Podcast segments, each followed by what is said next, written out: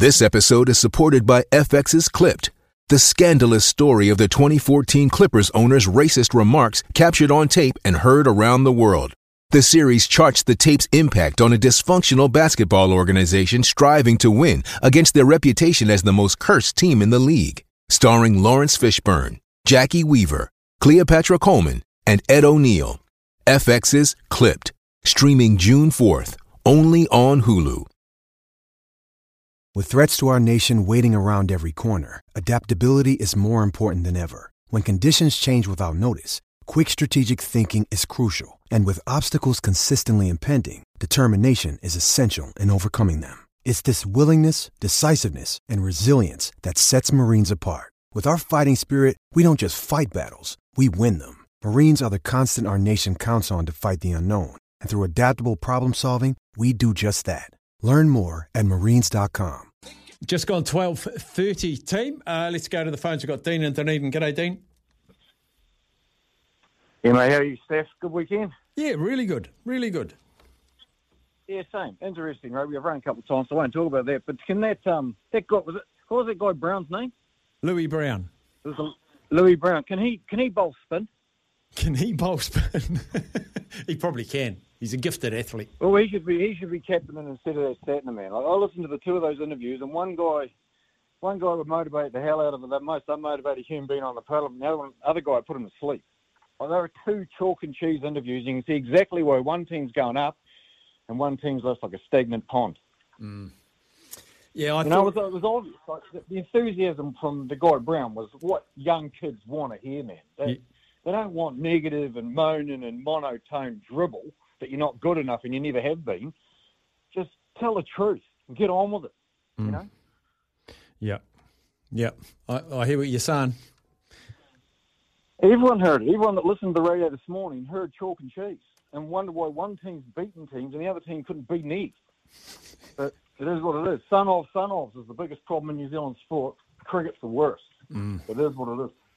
Now, tell you something in the weekend. I was watching the Highlanders and watching your Sammy Gilbert, and I was thinking of you as he had a great game. Oh, mate, it, it, I said this last year or two years ago when I first seen the kid playing 15. If they put four, five years now into him that they have Rieko Ioane, you'd have the best um, utility back in New Zealand rugby. He plays everywhere, and he's also a big unit. He Put 13 big- on his back and move Rico to 11. He wouldn't disgrace us at all. He knows how to distribute the ball.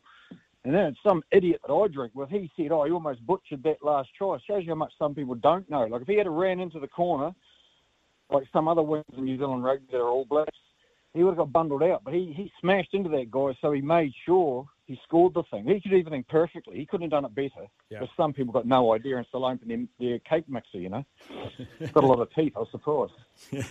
Awesome, Dino. We've got lots of calls. Thanks for ringing up, buddy. Uh, that's Dino and Dunedin. Great stuff. Mikey in Christchurch, sixth or seventh on the table. G'day, Mikey. Is it? oh, tell you what, so we- we're up in uh, Hanmer Springs with a large group of lads um, playing golf in the hot sun. Um, back home, turn the TV on, beersies, um, barbecue, very noisy. So we're trying to watch the two games sort of like back and forth. And I've got to say, because of the noise, one, I didn't understand at the time why Anton Lienert-Brown, why he blew up when he left the field. I thought the coach had pulled him. Uh, it was very confusing. Um, and then um, and then we flipped to the cricket, and Santner's coming at three. I'm like, what's in this beer? What is going on? It was very very weird. Had to wait till the next day to sort of read the read the um, articles in the paper to find out what was actually going on. Because I tell you what, if if um, if Canterbury had scored with Lienert-Brown off the field, jeepers Christ, there would be an outcry, wouldn't there? Yeah, because was it Xavier Roe was forced to the wing? Yeah, we're hot on attack. Five minutes to go. Um, I thought, yeah, there would, be a lot of different articles in the paper this morning, and Sammy, Sammy would be blowing up the lights if that had happened. um, and if it had happened, look, and honestly, if it was if the reverse was true, I'd be blowing up as well. So hopefully they sort that out. Um, so the negative out of the way first. If we drop as many catches as we have in this series in the test, we're, we're done.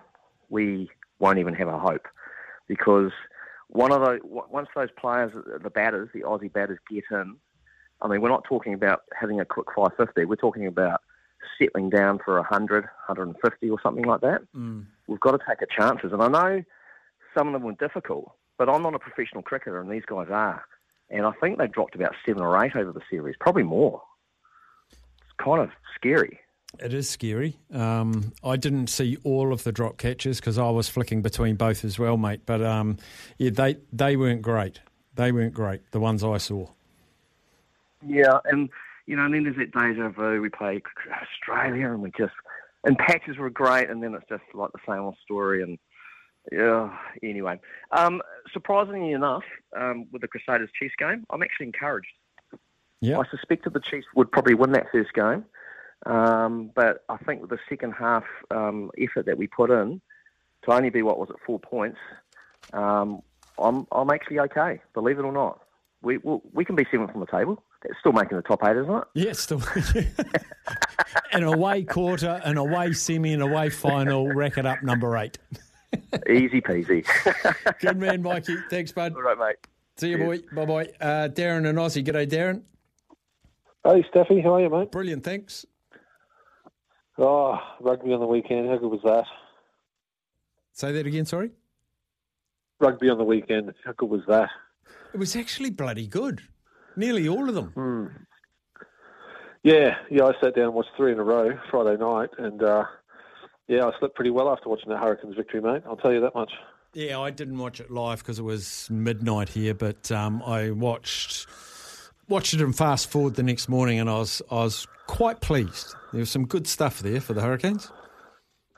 Especially when you consider, you know, Roigard wasn't starting, and uh, Shields wasn't there, but um, I thought Josh Moorby had a ripping game. That's Oh. probably the best game I've seen him play. I think he's a ripper of a player, mate. And Wing's not his position, but he just grabbed it with both hands, didn't he? He's um, he's a beaut. Yeah.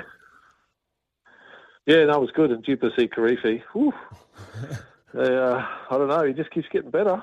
Uh, you mentioned him last week, actually, didn't you? I did, I did. Yeah, he's uh, he really impresses me. Sort of reminds me of Chris Marcelli a bit. Yeah, good comparison. Like all muscle and toughness. Yeah, and he's got a big motor. Yeah.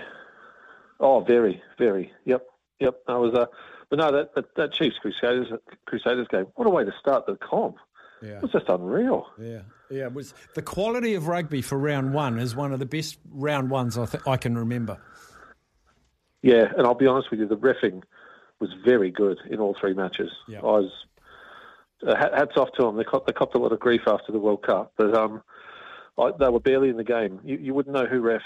Does that make sense? Yeah, no, so, which I thought was really good. Yeah, nice one. Good right, well, man, keep up the good work. I did. I did listen to the cricket yesterday, and uh, yeah, it was a bit of a shame. But um, yeah, like I said before, those drop catches you just can't do that in T Twenty No, at you all can't. in cricket. You did right. You can't. Awesome, So, buddy. cheers, mate. Thanks. from, See hear ya. from you next time. Um, uh, to the people on the line, so Scott, Zaid, uh, John, sorry, we have to take a quick break. We'll come back with your calls after this. At the Vancouver Sevens in the third, fourth playoff in the women's side of the draw, Canada, Australia all tied up 7 all with two minutes to go in the first half. Zaid, the life member. G'day, Zaid. Staff.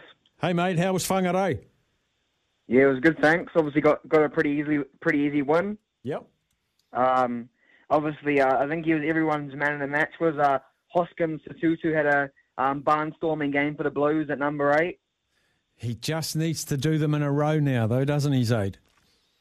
Yeah, well, he was. Um, yeah, I think he had the most run meters last year in Super Rugby. So um, yeah, he had a pretty pretty good season last year. So uh, yeah, good start. But um, and good to see a few debutantes and uh, Josh Berry, uh, Lachlan McWhannell, and uh, Cole Forbes. So yeah, good good to see those guys out there. Um, Zarn Sullivan looks pretty good at fullback, um, which is pretty good. Um, and uh, Fijian Drua looks pretty brutal on the breakouts though when they uh, when they got the ball running. But uh, just just too uh, bad discipline and their handling was pretty bad as well. Mm. Yeah, their handling was not good at all really. What was And um, yeah, I thought Caleb Clarke had a pretty solid game as well. Yeah, he did. He did. He looks. He looks quite. Still looks quite strong. I thought he might lose a little because he's lost quite a bit of bulk. I thought he wouldn't be as imposing, but no, he, he was good. Yeah, but uh, obviously the Highlanders on Friday night. I think the Blues will win that. I'm pretty confident against the Highlanders. It, they looked alright, but um, Mo- Moana look made them look a bit shaky in that first half, didn't they? Put Yeah, them under a lot of pressure. Moana had a lead for a while, didn't they? Yeah, well, I think the game of the round this weekend, isn't it? M- Moana, Pasifika, Fiji, and Drua. Yeah, that'll be spectacular. Spectacular. Before On before Saturday we night. before we say goodbye, Zach, what was the stadium food like in Whangarei? Did what did you have? Uh, I had um, some um, Asian pork buns and a chicken kebab on a stick. Oh, that's all right, isn't it?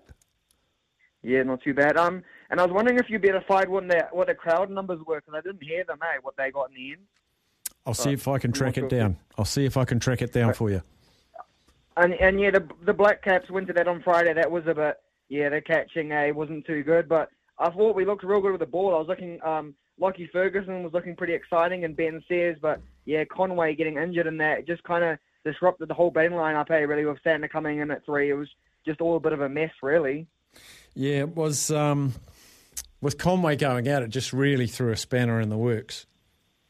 But yeah, it, was a good, great atmosphere at the Black Caps as well on Friday night. But obviously that's why I picked Friday because we knew yesterday was going to be horrible with the weather, and it, was, it was obviously and no, it, it didn't matter yesterday. So that's why I thought Friday was always going to be the best game to go to in case we did win it. And then there was, you know, where Sunday is a few lost both games, and it wasn't really worth going to as as much because there was no no nothing on us, nothing for us on the line really was there. But yeah, looking forward to the test on Thursday. And um, with Kane Williamson and Daryl Mitchell back, if we can bat well and take catches, then we could maybe be in with a slim chance of hopefully getting one test match. But I guess we'll just see how we play.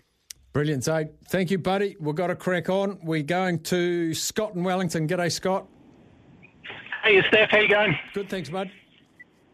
Um, I'll just touch on three three things quickly, if that's all good. Um, just good to see the Phoenix picking up another point towards uh, finishing 1st um, over in Perth. Obviously, it's it's for any New Zealand team, it's it's never easy to have to travel that far and then play at a insane time uh, when you think about it, because it's about quarter to twelve at night our time. So good to see them pick that up. Um, on the cricket as well. Um, obviously, yeah, the the catching was a major letdown. Um, I've got to say, I, I was always one to push Bolt being back in the team, um, and I've, you know, as, as a lot of people, absolutely love Bolty, but I do have my concerns now that he's not playing in, in you know, top competition, to be honest, and he is struggling a little bit. Um, obviously, once we remove a few of our players out of that team, it just shows, you know, the next level down compared to Australia. Just unfortunately, uh, it's just quite a world apart, uh, to be honest, especially on the batting side of things. Um, and then just on the, league as well, um, no reason uh, from the preseason games to think otherwise that the Warriors won't finish in the top four. I think uh, the depth that we've got um, going into this season across all positions is is actually pretty incredible. I mean, obviously, SJ is, is the big one. We can't have him going down and getting injured. Um, even though we have got cover there, it's just his experience and the way that he reads the game. Um, we need him there through. But I think if he can stay fit, I, I think it's going to be a good season. And Webster's got a few headaches, and, and obviously towards the end of that game against the Dolphins, the uh, the amount of penalties that we were giving away, we've got to work on that and stop those because we don't want players going in the bin and going down to 12 players uh, in, in competition games. Yeah, I agree with you there. I agree with you there. But yeah, we're, we're blessed with depth, and sort of Louis Brown intimated that as well. Scott, thanks, buddy. We've got to get one more before our last break. Thanks for calling in. Always good to hear from you. John in Auckland, he's times his run perfectly. Yep, it's always me, mate. Always me. Finish us off.